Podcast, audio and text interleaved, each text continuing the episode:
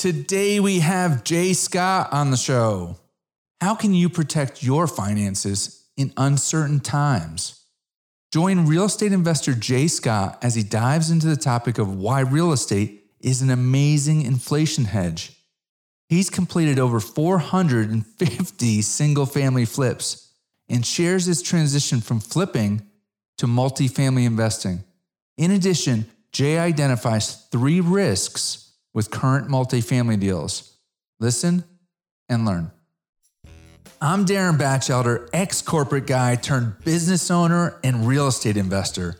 It wasn't long ago that I was searching for a new way to provide for my family, dreaming of finding a way to achieve both financial freedom and freedom of my time. Fast forward through many learning lessons, and you'll see the business and the real estate portfolio I have today, which changes lives and gives me so much more freedom. The freedom that I thought only existed as a dream. My wife and I have invested in over 9,000 multifamily units, and it all started with a duplex.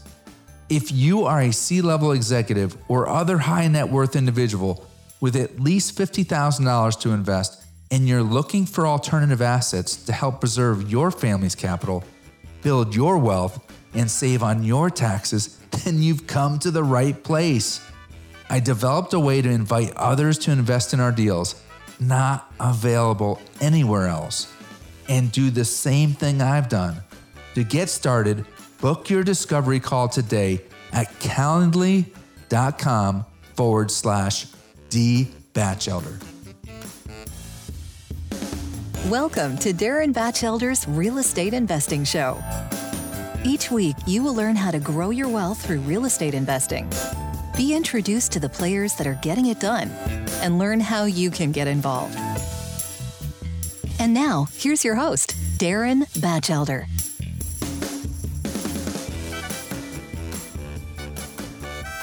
A little background on J. Scott before we start the show. Jay lives in Florida with his family. He was in the tech industry before becoming a real estate investor. He started out flipping residential homes and now is an owner in over 1,000 multifamily units. Jay is a highly accomplished author of not one, not two, but 5 real estate related books. Now, onto the show. Hello, everyone. Today we have a very special guest. We've got J. Scott. Jay, appreciate you coming on the show. Hey, Darin, thanks for having me. Really looking forward to this. Absolutely. So just a little bit on how we know each other. Jay and I, this is the first time that we're actually speaking, but I did have his business partner, Ashley Wilson, on episode 127. And before we hit record, I was just telling Jay that I was actually down on the west coast of Florida and was going to attend a meetup that he was speaking at, but I didn't get a chance to do that, and I had a conflict. So I'm excited to hear about what he's got going on. And so with that, can you share with the listeners how many properties and how many units you're invested in? Yeah, so it's not that important of a number to me, which is funny, but so I probably don't even know the exact number. In the multifamily space, we own 4 properties. I do know that. And for a little over 900 units. And then in the single family space, probably somewhere between 50 and 60 units. A lot of my single family investing is with a partner of mine, and I don't always know when he's buying or selling, so I don't have an exact count at the moment, but somewhere between 950 and 1,000 units in total. That's it. You know, it's funny that you started out that way because, look, I've been in the multifamily world for 4 or 5 years, and when I first got involved, I heard everybody talking that lingo, right? Like how many units are you invested in? And I thought it was kind of funny because you could put 50,000 or 100,000 into a syndication that has 50 units or 500 units. It's still $50,000 or $100,000 investment, but 500 units just sounds so much, grander. And so people talk in those terms. And I fell into that. I was like, well, if they're going to play that game, I'll just invest in some of the larger property deals. So, but in any event, that is funny. Hey, one of the things, and Ashley probably talked about this on the show, is that we get excited about talking about how much we're paying back our investors. And so internally, we have metrics as multifamily syndicators. We have metrics, and I know some syndicators out there have metrics on how many units they want to buy. But for us, it really is about how we're treating our investors. And I don't say that as a pitch or anything. It's just it really is kind of the core value of our business. And so our bottom line is basically how much we're returning to our investors and what that looks like in terms of a percentage of what they've invested with us. That's huge. So with that, how much have you returned to investors, and what is the typical return? So I'm not here to pitch anything, but our goal for 2023 is to return $2 million to our investors this year in distributions and cash flow on the money they've invested, which I think turns out somewhere between 7 and 9% average across all the deals that we have. So somewhere in that range, but $2 million is kind of our goal this year. And if we can hit that, I think our investors will be very happy and we'll feel like we've had a good year. Well, in this year, especially because, you know, I'm involved both as an LP and a GP in a lot of different deals. And, you know, this year with interest rates going up last year dramatically, cash flow has been impacted. So a lot of deals have either reduced or cut off distributions. So are you, I guess, talk to how you guys positioned yourself to be able to continue to have high cash flow. Yeah. So, well, in addition to being a GP, I also invest as a limited partner in about 15 property syndications. I'm also a limited partner in a lot of other types of deals outside of real estate. So I certainly get the fact and appreciate the fact that it's been a tough year for a lot of syndicators, for a lot of operators. And I think we're facing in the multifamily space essentially three risks right now. So you mentioned number one is with interest rates going up, it's simply impacting cash flow. So anybody that bought a property on a what's called a floating rate loan, meaning the interest rate changes with the federal funds rate or with the SOFR rate or with the 10-year treasury. It basically goes up and down as the other interest rates that we commonly look at go up and down. With those rates going up a lot over the last year, what we're seeing is mortgage payments are higher and therefore cash flow is lower. There's less money left over at the end of the month, and that means that our investors are getting less money if we have floating rate loans.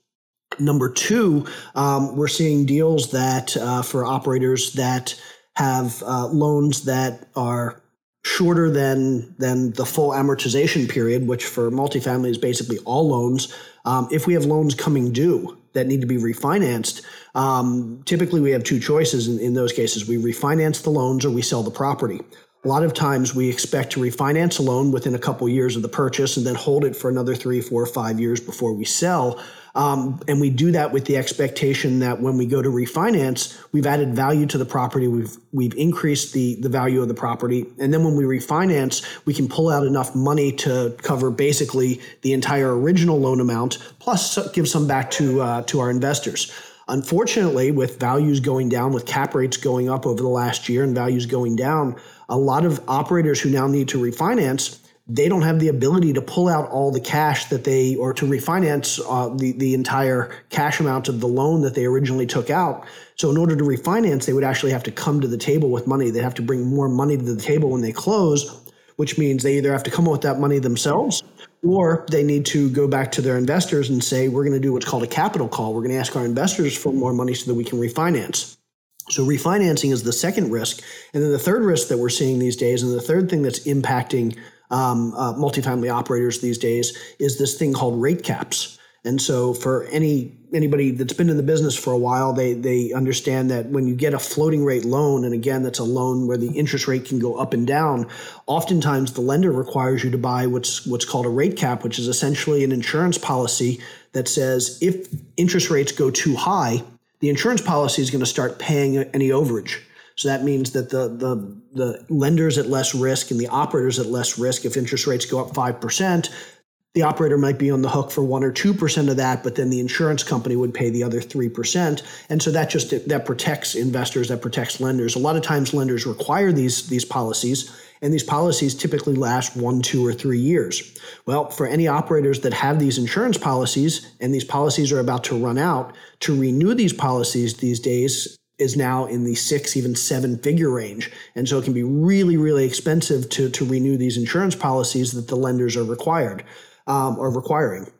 So 3 big risks that we're seeing these days: interest rates going up, refinances coming due, and these rate cap insurance policies, prices going through the roof. And so who gets hit most with these things?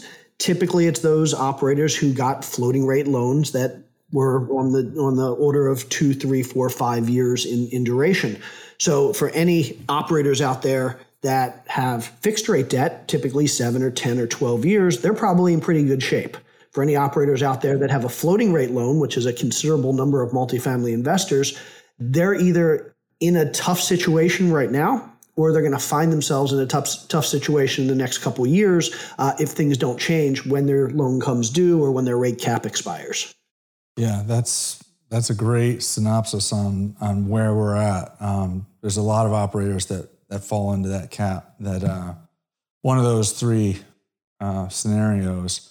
So, from what I've heard from syndicators on the rate caps, the agencies are requiring them to escrow when they're a year out. Yep. Exactly. But if it's non-agency loan, I'm hearing syndicators saying that they're not required to escrow. So, are you finding that to be the case? Yeah. And so typically what that means is if a lender requires you to escrow a year before your rate cap expires, that means, let's say, and I'll use an example of of our properties, we only have one that's a floating rate loan, and we do have a rate cap on it. When we purchased that property with the rate cap, we got a 3-year rate cap, and we paid $30,000 per year. And so not a lot of money, $2,500 a month, and we had a lot of downside protection should rates go up. And so rates have gone up 5 points federal funds rate's gone up 5 points over the last year, and our mortgage payment hasn't gone up much thanks to that insurance policy. But our insurance policy runs out in October, and so last October, our lender said, you need to start escrowing. You need to start putting money into escrow in preparation for buying a new rate cap come this coming October. So they want us 12 months in advance to start putting money in a bank account to save up for when we have to renew that policy. Well, the new price of that policy as of last October was well over $500,000. So we went from $30,000 to well over $500,000, which means we had to start taking $500,000 divided by 12 months and start putting that into escrow. So over $40,000 a month was going into escrow to save up for next year, even though we had a year to see what the price of those policies were going to do. And it turns out the policies are now half as much as they were in October, but we still have a lot of money sitting in escrow because the lender required it. And here's the interesting thing. This hasn't happened before, where rate caps have gone through the roof the way they had, where interest rates have gone up this quickly. And so lenders haven't quite figured out their process for dealing with these escrow accounts. Are they going to give this money back? Are they going to allow operators to stop escrowing when they've escrowed enough money based on the new prices? Now the prices have gone down. When we buy the rate cap, are they going to make us keep any overage in escrow to protect against any risk that the lender might have in the future? It's always been not a big deal because the escrow amount is typically about the same as whatever the original amount was, because rates don't tend to move as much as they have over the last year. But this is kind of an unprecedented situation. And so we have a lot of operators who are taking a lot of the cash flow that they're generating. Again, $40,000 a month for us. Luckily, that property is generating well over $100,000 in cash flow. So it's not impacting our ability to operate. But we've seen operators who are seeing rate caps of over $1 million per year. And so they're having to escrow literally nearly 6 figures every month. And that can eat into your cash flow pretty quickly. That can make it difficult to operate the deal without risk. And it can even put your deal at risk of going into foreclosure if you don't have enough money to both pay your expenses and your rate cap escrow. Yeah. And it's confusing, I think, to the passive investors that aren't heavily involved and don't really understand it. So for the listener's perspective, escrows, you probably have had it on one of your mortgages, on your residential house. You've had property taxes and insurance maybe that you know, are escrowed by the lender. So you make one payment to the lender, and then the lender will then use the escrow funds to pay off the property taxes at the end of the year or the insurance.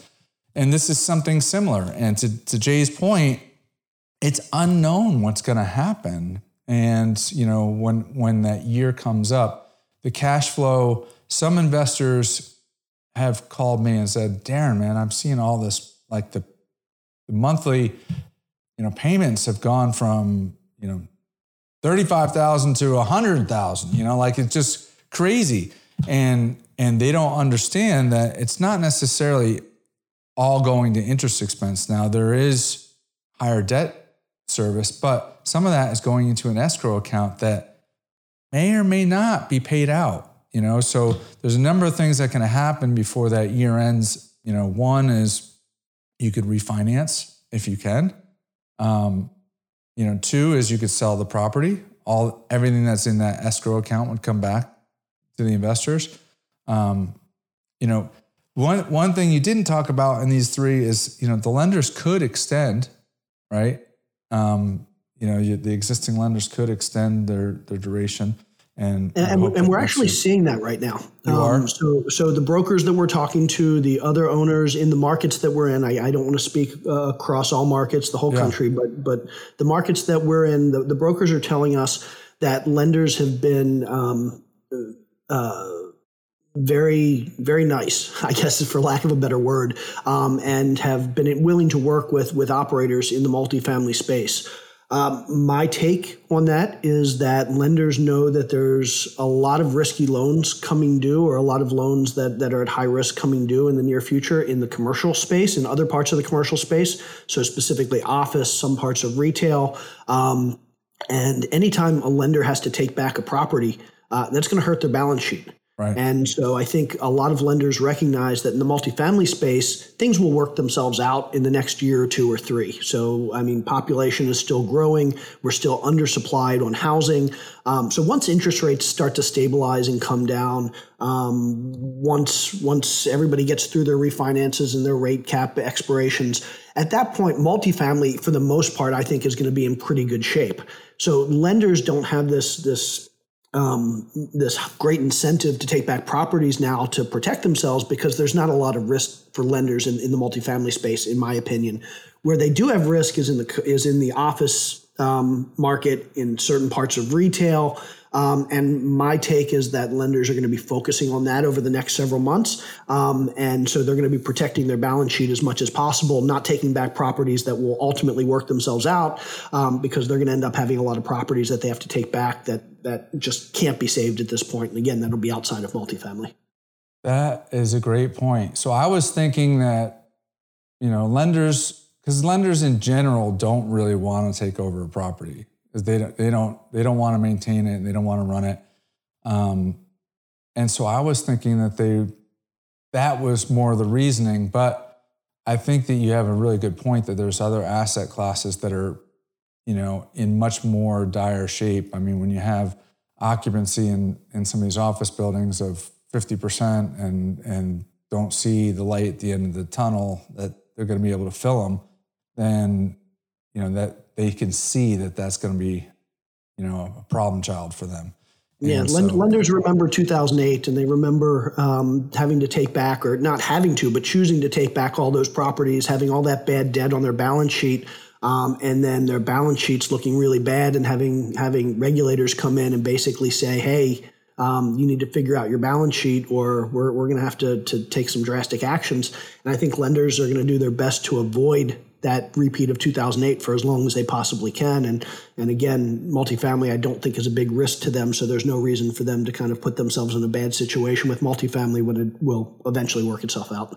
That's a great point. I'm sure you've heard the term, like, you know, there's the saying that's going around, like, survive till 25, right? Like in the multifamily space, that people are not worried so much in the medium to long term. It's just like, can we get through this next year, year and a half? You know? Yeah, I think that'll be the case. So, you know, and talk about why, if hopefully you do believe this, that multifamily or real estate in general is a good inflation hedge. So, you know, if we have higher inflation, which we've had, whether it continues on or whether it comes back down, who knows? But why is real estate a good inflation hedge rather than just keeping your money in the bank? I mean, there are a number of reasons. Number one, the single best inflation hedge on the planet is long-term fixed rate debt. And the reason for that is, just to use an example, imagine I bought a house today and I take out a loan for $100,000, $200,000, whatever it is, and my monthly payment is $1,000 per month. I'm paying I'm getting my salary. Maybe I'm making $100,000 a year. I'm taking that, paying my expenses, then paying my mortgage of $1,000 a month. Over the next 30 years, I'm going to keep paying $1,000 a month on my mortgage. But we have inflation. And with inflation, that means that my income over the next 30 years is going to increase. My wages are going to increase. My salary is going to increase. If I'm a consultant, my hourly is going to increase, whatever it is. Over the next 30 years, I'm going to be making more money. If you look back to 1970, average salary was what, $20,000, $25,000. Now we're somewhere north of $60,000. Wages go up with inflation. But I've locked in an interest rate. I've locked in a mortgage. I've locked in a payment for 30 years. And so if I'm making $100,000 a year now and I'm paying $1,000 a month, that's 1% of my salary per month I'm paying. If in 30 years I'm making $300,000 at the same job because of inflation, I'm now paying 0.33% of my salary every month. And so basically I'm paying off that loan with future inflated dollars. And so literally the single best hedge on the planet against inflation is long-term fixed rate debt, because you're borrowing money now and you're paying it off with cheaper dollars later. And real estate is one of the few traditional asset classes that gives us the ability to lock in that long-term fixed rate debt. So that's the first reason why real estate tends to be a great hedge against inflation. The other reason is, most real estate, and I'm not talking about flipping houses here, transactional type real estate, but real investing involves buy and hold, holding long term and generating cash flow on a monthly or quarterly basis. And typically speaking, with inflation, rents go up, tenant charges, if you're in self-storage or if you're in mobile home parks, whatever asset class you're in, typically the cost for tenants or customers to use that real estate is going to go up with inflation. And so every month, my tenants are going to be paying more. Every year, my tenants are going to be paying more. And so the higher inflation, the higher rents are going to go. The higher units are going to go for self-storage units. And so a lot of the inflation is now offset by the extra income that we're generating with our asset. And so given the fact that we cash flow and the income we generate is directly related to inflation, inflation doesn't necessarily hurt us, or at least it hurts us a lot less than other traditional asset classes. So, you know, you bring up that long rate, fixed rate debt, long-term fixed rate debt. You know, one of the things I think about is, you know, with everybody locking in 3%, sub 3% on residential homes, like I don't see them going anywhere. Nope. Like so that is going to keep supply low, in my mind, for single family, because just to your point, I mean, if they were to go and buy a house down the street, they're going to be paying more than double. You know, prices have gone up and then interest rates have doubled. So yeah, we look at 2008 and we say, what's different? The big difference is, typically heading into a recession, you have higher interest rates because inflation and the government, to kind of quell inflation, will raise interest rates. And then heading into a recession, interest rates will go down. The government will lower interest rates to spur on the economy and get us out of the recession. And so a lot of times heading into a recession, you're kind of hit on both ends. You've got a higher rate on your current residence, and you have the ability to get a lower rate if you were to sell and buy new residents. So there's some incentive to sell because you're probably going to get a lower price and a lower rate. Well, here we are in this situation where people locked in, like you said, 2%, 3%, 4% interest rates. We may not be back there. Even if we head into a recession and the Fed decides to lower rates, we may not be back to 2%, 3%, 4% mortgage rates anytime soon, if ever. And so there's really not going to be much incentive to buy something new because there's rates are going to be higher. And values have gone up so much over the last couple of years since COVID that even if we see a 10, 20, even a 30% drop like we did in 2008 across the country, we're still going to see values higher than when people locked in and bought 2 or 3 years ago. Right. And so, yeah, I agree with you. I think that there are certainly always going to be people that have to sell, people that get jobs in different places or die or get divorced or whatever it is. But I think for the most part, people are going to be very, very hesitant to sell, and they're only going to do so if they're put in a situation where they absolutely have to. Yeah, it's going to be interesting. That when people start saying that this time is different, you always have to wonder, but there are a lot of different circumstances. So trying to figure out how it's going to play out is interesting. So talk about you've been investing since. I think you said, late 2008 or something? 2008 in real estate, yeah. So, what are some of the learning lessons that you've learned, getting into what was your background before? And then why did you get involved in real estate? And then what are kind of some of the learning lessons? Yeah, so I was an engineer. I am an engineer by education. I have an electrical engineering degree and an MBA, and I spent most of my career before real estate in the tech world.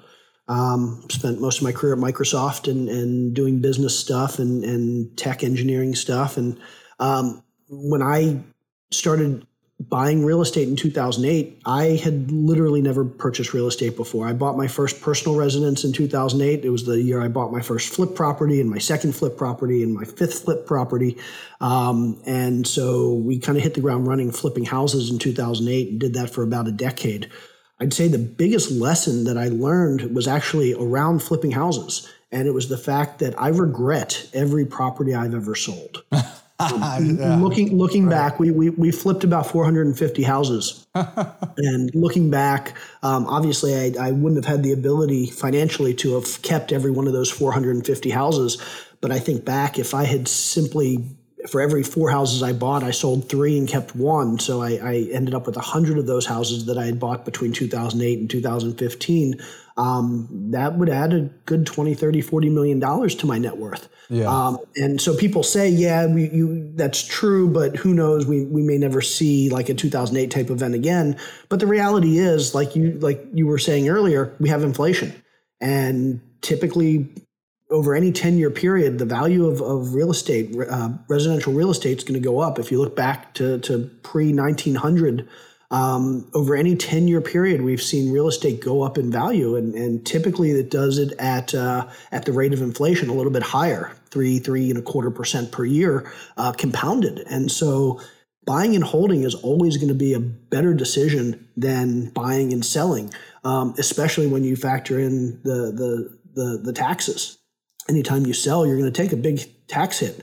I know a lot of people that start flipping houses, and after they flip their first or second or third, they kind of realize that flipping houses, they hear all the tax benefits of real estate, but they don't realize that you don't get any of those from flipping houses. And if anything, flipping houses is actually worse than working a full-time job, because not only are you going to pay ordinary income taxes, but you're also going to pay self-employment taxes. And so you take a big tax hit when you flip houses. And so my biggest learning is that I wish I would have just held a lot more properties a lot sooner. Yeah, that's interesting. So for the young guns out there, my son just graduated from Texas A&M just a few days ago. And I've counseled him that I heard it on another podcast, so it wasn't like I came up with the idea myself, but somebody said, these young people, you're only a first-time home buyer once.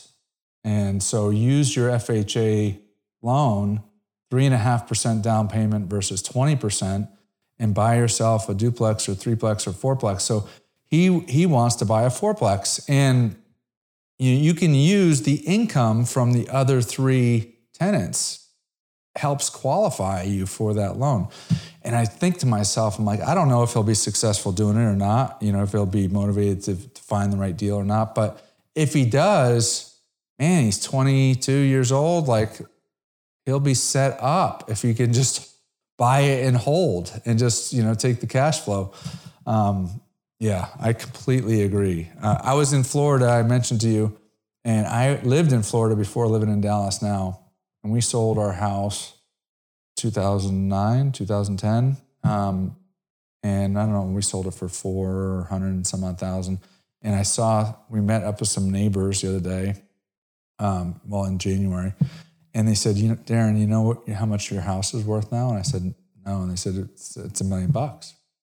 And I think to myself, if I just rented it, you know, and just positive cash flow and just held on, that's another 500,000-600,000. I mean, that's a lot of money off one house.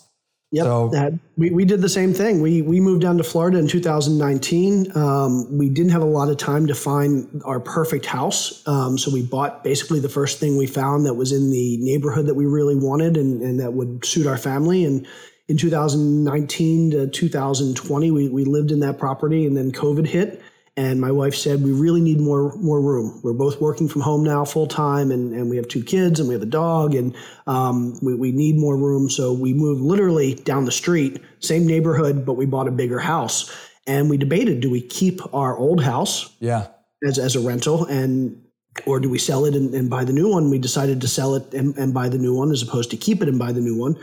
That house that we sold went from $400,000 when we sold it in 2020 to nearly $900,000 today. So $500,000 in like 2 or 3 years. In 2 or 3 years. And it would have been a simple rental property because it was right down the street. Could have managed it ourselves. And so you live and you learn. So, and I knew 10 years ago that I should be holding more properties and was already regretting selling stuff. And I still made the mistake. So we all make mistakes, can't kick yourself, but learn from them. Yeah, absolutely. So I'm glad you brought that up. That's great. So you wrote like 5 books. So are they all on real estate, and what are they focused on? Yeah, so they're all real estate. So when I write a book, I try and achieve one of 2 goals. I either want to write a book that hasn't been written before, or write a book that I think I can do better than anybody has done before. And if I can't do one of those 2 things, it's not worth the time. But my first 2 books were, the first book was How to Flip Houses. When I first started, I think I read everything that was out there. And what I found was they were all great motivational material, but they weren't really tactical. They weren't how-to. They didn't provide a lot of specifics. Again, I have an engineering background. I'm not good at writing motivational material, but I'm really good at writing textbook-type books. So I wrote a book called The Book on Flipping Houses, which is really in 20 steps, how to flip your first house. One of those chapters was on estimating rehab costs, and it ended up being like a 350-page chapter. So I said, okay, I'll just release that as its own book. Separate book. Yep. And so on the same day, I released my first 2 books. Then my wife and I decided to write a book on negotiating real estate because we couldn't find any good books on negotiating real estate. And then my 4th book was all about economic cycles and how the economy works and how it impacts real estate and real estate investors, called Recession-Proof Real Estate Investing. And then my 5th book, which was just released about 6 months ago, is called Real Estate by the Numbers, and it's basically all the math and finance that goes into being a successful real estate investor. That's awesome.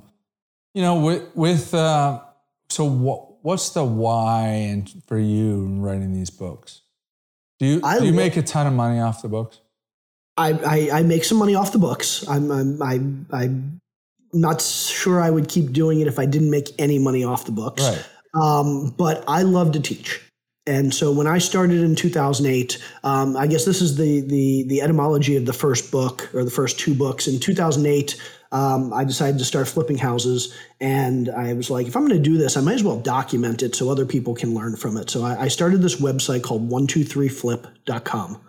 And I started posting every day exactly what we were doing, pictures of our projects, financials of our projects, literally down to the penny, all the good stuff, all the bad stuff. Nobody was doing this at the time. Nobody was posting like the detailed financials down to the penny. Basically, all the flip shows out there where you buy a house for $100, you sell it for $200, you just made $100,000.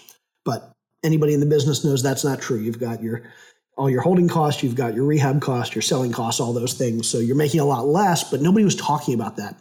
So I created this website, put literally all the details of my projects down to the penny. The website became really popular. And I started getting a lot of requests for, hey, can I take you to lunch? Hey, can I do a phone call? Hey, can I take you to coffee? Hey, can you come come speak at this conference? And I'm an introvert. Again, very much the engineer personality.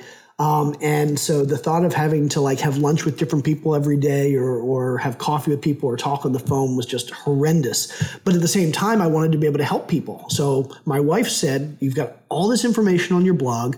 Why don't you just organize it into a book and then tell people to buy the book? And so that's basically where the first two books came from. It was just a way to avoid having to talk to people. And so I took all the articles I wrote on the blog, I organized it into the book. I ended up rewriting it all, but that's where the book came from. And so for me, it's just, I love teaching. I love providing information. Again, if I can do it in a way that nobody's done before or information that nobody's provided before, right. I love doing it. That's awesome. I love that. I love to teach. You know, in my experience, the people that have created a ton of success, you know, I speak more with real estate folks that have, but even just, you know, business owners that I've met that have had tremendous success, they want to help the next guy. That's just, and I'm not saying that every single person wants to, but, you know, it just seems like it's in their DNA that, you know, the successful, there's a piece that, yeah, it's financial, but then there's also a piece of giving back and helping the next guy up. And so. There's this concept of abundance mentality versus scarcity mentality. People who believe that there's enough money and enough success and enough stuff out there that everybody can be successful. It's not a zero-sum game. It doesn't have to be losers to have winners. And then there are people out there that really believe in the zero-sum game. They believe that for every winner, there's got to be a loser, and there's no way to create money out of thin air or success out of thin air. And what I've noticed is those who have the abundance mentality tend to do a lot better long-term in business than those who have the scarcity mentality. And along with that abundance mentality is this desire to help others and to teach. And so typically those who are the most successful also have that drive and that willingness to help others and teach others and prop others up. Yeah. And what I would say to like the new investor, the one that's looking to get into their first deal, right now you're just thinking about you and providing for your family and building wealth for you. But it's amazing what happens after you start becoming successful, then your network starts asking you, hey, how'd you do it? And all of a sudden you start giving back. Like you didn't start out that way, but it just kind of transitions that way for a lot of people. And so there's a ripple effect to that. So, you know, talking about new people, you know, let's talk about both new passive investors and new active investors. So new passive investors that get involved with any of your deals, like, you know, what are their typical concerns, and, you know, how do you educate them to help them, you know, kind of get over the hump? Because I know for me, my first passive deal, I was nervous, man, wiring $50K or $75K. Even though I had done a lot of due diligence, I still was nervous doing it. Yeah. So when I look at due diligence, and again, I do a lot of passive investing in other people's deals as well. The areas that I look at are the operator, the deal. So what is the property? What is the business plan for the deal? The location, the returns, and the risks. Those are the five things that I care about. But one of those things I care about 10 times as much as the other four combined, and that's the operator. I know that if I can find a great operator, if I can find somebody who is ethical, who is intelligent, who is conservative, who is going to make the right decisions, I don't need to worry about those other four things nearly as much, because I know the operator is going to be thinking about those things and they're going to ensure that all those things are taken care of. I have a lot of investors who invest with me, and it's a weird thing because I can't say this to them, and I hesitate even saying it on a podcast because it sounds so horrible, but it's the reality. I have a lot of investors who come and they want to sit down with me and work through the underwriting, and they want to see the numbers. They want to validate and verify that all of my assumptions are 100% accurate. And what I will actually say to them, but again, it's a weird conversation, is look, I could be lying to you about the numbers and you would never know. And that's the thing. These deals are complex enough.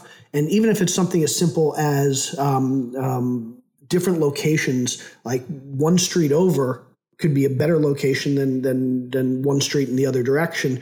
If you don't know the location really well, you're never going to be able to evaluate a deal as well as I can if I do know the location. If you don't know things like absorption rate, so number of units out there compared to the number of units in your property, the types of units and how the demographic is going to demand those types of units versus different types of other types of units, whatever. The reality is when I invest in other people's deals, as smart as I think I am, as good as I might be at underwriting, if I invest with another really smart operator, if that operator wanted to obfuscate the deal, if he wanted to hide the numbers from me, if there were bad things in the deal that he wanted to keep from me, I would never know.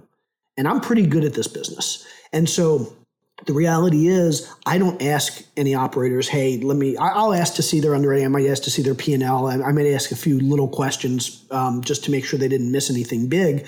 But if they're trying to keep something from me, if they're smart, they probably could. And if I wanted to keep something from my investors, I could probably keep them from figuring it out. And so that's why it's so important to find operators that you trust and you know and that you have some relationship with and are willing to have a long-term relationship with, because at the end of the day, the operator has to do the right thing.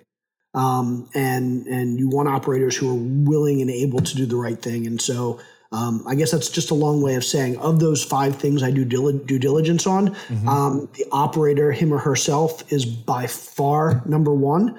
And I will always make sure that I'm investing with people that I know, that I trust, and that I know other people that have been investing with them for a long time and have never had a bad experience. And when I say bad experience, I don't mean nothing's ever gone wrong, because that's the other thing. I want to see deals. I want to see operators that have had things that have gone wrong, because there's always going to be things that have gone wrong. And if nothing's ever gone wrong on one of your deals, it's just a matter of time.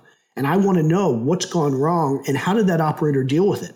Because at the end of the day, that's my biggest concern, that something's going to go wrong and the operator needs to deal with it. Right. And so for me, when I do due diligence, a lot of it is going to the operator and saying, hey, can you give me 5 references? Can you give me 5 people on your deals? If it's not somebody I know well, can you give me 5 people that I can talk to? And then I'll go back and I'll say, thank you. I don't actually want to talk to those 5. Can you give me another 5? And then I'll go back a third time and say, will you give me another 5? Because I know the first 5, we all have 5 people that are raving fans. We probably have 10 or 50 people that are raving fans. I want the people who are invested in the deal but aren't necessarily the raving fans, that aren't necessarily the person that's going to invest in every deal or that knows the operator really well. And then I want to ask a second question. So give me that first 5, second 5, third 5, and then I'll start calling people on the third list. And then the other question I'll ask the operator is, give me the name of somebody that's dealt with one of your deals that didn't go perfectly, that didn't go well. Because I want to hear, I don't care that it didn't go well. I want to hear about how you dealt with it. And I'll call those investors and I'll basically say what happened and how did they deal with it, because that's the important thing. No, those are great questions. Great questions. And you're right. I mean, everybody's going to have their top guys that will stand up for them. So getting down that list, that's interesting. The other thing is, so I love the fact that you said that if something hasn't gone wrong, it will eventually. I remember I was pretty early in, maybe only a year or two in, and year in probably, and I had people saying, hey, Darin, you're invested in a lot of deals. Tell me your good operators and your bad. And I was like, I'm not throwing anybody under the bus. You know, you got to go do your own due diligence. But I had in my head, all right, I got this one deal that is like my dog deal. Like, I just don't think it's just going well. And then about a year later, I saw a whole bunch of transactions that were like around that deal. And I'm like, holy cow, that deal's going to be like one of my best. Like, they had turned it around. So, you know, there are times if you talk to a person, they could be going through a struggling time. And if you badmouth them at that point in time, and then 6 months later, they turned it around, you never see the reprint of that article. You just remember that one statement. So be careful on, you know, badmouthing your operators, because they wanted, I'm sure that there's some operators that are just out there but for the most part, ones I've met, they're trying to maximize the value for each of their investors. I'm in two deals as a passive investor right now that have basically stopped paying out distributions. Those are the two deals that I lose the least sleep over, because I know that those two operators, one, they probably stopped, and not probably, I know they did, but they stopped distributions more as a cautionary measure and a way to preserve capital. It was actually a strategic move for them. They were willing to say to their investors, we're going to take money out of your pocket short term to lower risk. It's hard as an operator to tell your investors, we're going to stop paying you. But it's very brave to be able to say, we're going to stop paying you because we know it's the right thing to do for this deal. And I wouldn't be surprised if those two operators end up, I don't know if they're going to lose investors, but they're certainly going to generate some ill will from their investors short term, because a lot of investors, they get scared when they see that distributions have slowed down or stopped. But I think at the end of the day, those two operators are both going to do really well on those deals because they're being conservative. They're mitigating risk. And at the end of the day, I think all their investors will look back and say, wow, they did the right thing. All these other deals that I did kept paying cash flow, but at what risk? At what expense? And a lot of times that risk is that you're running on fewer reserves or less reserves. You're running thinner every month. So I like operators that are willing to do hard things that aren't necessarily popular, because it's conservative and it's basically protecting their investors long term. I love that term, brave. You know, I mean, it is. It's, you know, it's especially if they're first out there and they, you know, 10 other people haven't already done that same thing, and they're just kind of jumping on the bandwagon. But you know, if they are solid and then they, you know, like you say, they do a strategic move, that is brave. So you do coaching also, is that correct? We do. What does that look like and for you guys? So we actually started mentoring in multifamily, coaching in multifamily about 2 years ago. The main goal for us, and we do charge for it, full disclosure, but the main goal for us wasn't income. In fact, for the time we spend and the effort we put in, the income that we're generating isn't really worth as much as us doing more deals. The value to us in doing the coaching was being able to build a community of new investors that we hope will be finding lots of deals. And when finding lots of deals or when finding deals, they're going to realize or they're going to decide, hey, we could use some help on these deals. Because multifamily, and you know this, and anybody that's operated or invested in multifamily knows, multifamily is a team sport. You can't do it by yourself. It's one of the things I love about multifamily is that I get to focus as a member of my team, as a partner in the company. I get to focus on the couple things that I'm really, really good at. And Ashley, my partner, focuses on a couple things that she's really good at. And we surround ourselves with employees and contractors and other people that are amazing and really good at the things that they're good at. And you build a team. And so our goal by building the coaching program was to bring in new investors, teach them how to do deals in the hopes that when they started finding deals, if they hadn't yet put together a team, they would come to us and say, hey, let's partner on these deals, which would increase our deal flow, increase our ability to get footprint in other parts of the country, increase our ability to learn new markets, So basically, I don't want to say we're using our students, but it's a very symbiotic relationship. We're getting benefit from them as much as they're getting benefit from us, and everybody gets propped up long term. And so that was the main reason for starting. But yeah, so Ashley and I have a mentoring group. I'd say the big thing that differentiates us from a lot of groups out there is we do focus on finding deals. We focus a lot on finding deals. We focus a lot on raising capital and funding deals. But we also focus a lot on that third piece, which is the operations. Ashley's been through some coaching programs. I've looked at some coaching programs. And the one thing that they all seem to have in common is they kind of start to celebrate when the deal is acquired. When you get to the closing table on the purchase, like everybody's like, congratulations, you did it. And as far as I'm concerned, that's the starting line. That's like you haven't done anything at that point. That's not where the money is made. The money's made for the next 3 or 5 or 7 years. And so a lot of these programs don't focus on the next 3 or 5 or 7 years. And that's what we really like to focus on. Yeah, I love that. I've seen that model definitely work with like in other coaching programs, mentorship programs where the coaches develop relationships with the new people, and then they end up partnering. And so that I definitely can see coming to fruition. Another thing you said was you kind of didn't tie them together, but earlier you were talking about how people, reach out to you, and that's why you wrote the books.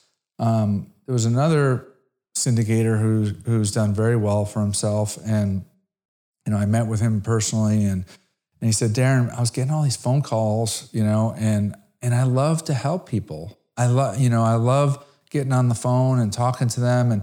But sometimes, I talk to them for half hour and a half. And then I have no idea if they do anything. There's, one call or two calls and then they're gone. I'm good if they like use that. And they actually went out and took action and got something done. But if they just got off the phone and was like, oh, that's cool, and then they went on to some other thing, well, that was a waste of my time. So he's like, I started charging to, talk with people and mentor people because I was trying to make money off it as much as I wanted to make sure I wasn't wasting my time, that I was qualifying the people that I was talking to, that they were serious, that they were, planning to take action. Yeah. And it's one of those things that I remember when I used to hear people say that it sounds like a cop out. I'm charging because I have to, not because I want the money. But what I've learned is it really is true. And for years, anytime somebody said, let me take you to lunch, let me buy you a coffee, can we jump on a phone call? I'm a people pleaser. I'm not good at saying no. I've gotten a little better at it, but I'm still not very good at it. And so literally probably thousands of hours I've wasted on people that have never done anything because they asked and I couldn't say no, and I couldn't really set a bar that made it more likely that they would. And again, while I love helping people, I just think, what could I have done in those thousands of hours that I could have helped other people? And so I spend a lot of time speaking. I mean, I travel around the country speaking at events where I don't get paid. I was in Dallas 2 weeks ago. I was in Miami last week. I'll be in Dallas again this week. I'll be in Orlando later in the year. I'll be in San Antonio later. And these are all things that they're conferences that people are putting on. They're not paying me to come speak. I'm not selling anything there, but that allows me to kind of scale the teaching up a little bit better. It allows me to get in front of 100 people or 300 people for an hour, as opposed to go to lunch with somebody for an hour. And now there's 300 people that have potentially gotten benefit from what I have to say. And then I'll spend 2 or 3 days at the conference talking to people. And so it really is a scale thing. And I hope, and I would love for people to more realize that if you ever reach out to somebody like me or you or anybody else that has this service attitude, but can't give as much as they want, it's not necessarily because they're stingy with their time. It's not necessarily because they don't like you. It's not necessarily because they don't want to help. It really just is a scale thing, and it can be very difficult at times to say no, but we have to. because there's just not enough time in the day for me to be able to help everybody I'd like to help and everybody that would like to be helped. Yeah, that's a great way to put it. And well, if you're coming back to Dallas, we might have to get together. So I'll have to figure that out. We could talk about that. I'll be there in 2 weeks. All right. Well, I'll make it a point if you have any free time. So. Maybe we get together for coffee or something. Hey, I would actually love that. That's great. So, hey, what do you like to do outside of work for fun? So these days it's a lot of family stuff. So family vacations or So I have two boys, 12 and 13. Okay. And for the first six sports? Or 7 or they're in that. They're a lot of soccer and piano and those sorts of things. For the first 6, 7, 8 years of their lives, we were very fortunate. Basically, we wouldn't travel, or I wouldn't travel without my family. So my wife and I worked together for like the first 10 years. We flipped houses together for about 10 years. And so our rule was kind of, and the reason we left the tech world was literally because we wanted to be able to put our family first. And so everybody kind of that knew me up until a few years ago knew that if I showed up at a conference, I was with my wife and my two kids. Even when they were babies, we dragged the babies to closings. We dragged the babies to properties. We dragged the babies to conferences up until the time they were like 8, 9 years old. And then at that point, like school kind of became more demanding and we couldn't do it as much. So for the first 8 years, I was with my wife and my kids literally every second of the day, and I loved it. And then for the last few years, they've started to get their own lives, and they're in school now, so they can't travel with us as much, and my wife can't travel as much. And I'm starting to recognize that I only have a couple years left. And right. So these days, we still travel as a family to a lot of conferences. We like to find places that we want to go on vacation, and we'll find a conference that happens to be in that location that coincides with about when we want to go. And so we do a lot of strategic scheduling to kind of bring our work life and our family life together. And I guess that's probably the best way to say it. That's very cool. There was a Netflix special documentary on golfers. I don't know if you're a golfer, but there was one of the golfers, he decided to bring his family everywhere to every tournament. And that was unique. But he was really focused on, I love golf, but I want to make sure that I'm not away from my family all the time. So I'm going to bring them with me. So that's fantastic. It's not for everybody, but right. for us, it's like the fact that we have the ability to do it, there's no reason not to. That's awesome. So now you've done a ton. I mean, you flipped 50 some odd homes, and you're a big multifamily guy. 450. 450 homes? Yeah. Oh, you have 50 to 60 still? Yeah. Oh my gosh, 450 units, single family. That's massive. So what do you do next? What's your you've written 5 books. You're done the conference circuit. What do you do next? I've been doing multifamily for the last 4 or 5 years, and I love it. And so one of the things I realized I had to do when I got into multifamily was I did single family. We flipped houses for 10 years. I didn't take investments from other people. I didn't take money for the most part from other people. And so I was never in a situation where I had anybody that was relying on me to be successful in order to get their money back or to get their profits. But I realized that as soon as I got into multifamily and we started doing syndications, that I would be taking tens of millions of dollars from people. And the only way I can do that is if I'm willing to commit to focusing my time 100% on those endeavors and commit to doing it for as long as it took to get those investors repaid and get them everything that they deserved. And so I made a commitment 4 or 5 years ago when I came into the multifamily space that I would do this for some period of time. I said 10 years.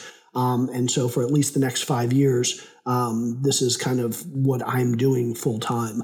And I owe that to my investors. I owe that to everybody that's kind of invested with us and rely on us and works with us. And so That's where I am for the next 5 years. Past that, I don't know. Right. Well, I tend to do things in 10-year chunks. Yep. So I'll reevaluate in a couple of years. That's awesome. Well, how do people reach out to you if they want to get to know you better? What's the best way for them to do that? www.connectwithjscott.com. Just letter jscott.com. Connectwithjscott.com. That'll link you out to everything you need to know, including my email address and anything else you might be interested in. Awesome. Jay, when we stop recording here, I'm going to ask you more about getting together in Dallas, but thank you so much for coming on, sharing with the listeners. Listeners, I hope that you enjoyed that one. Until next week, signing off. Thanks, Darin. Thank you for listening to Darin Batchelder's Real Estate Investing Show at DarinBatchelder.com. If you liked the episode, please provide us with a 5-star review on Apple Podcasts or your podcast platform of choice. If you already provided us with a 5-star review, then thank you, and please share the show with a friend.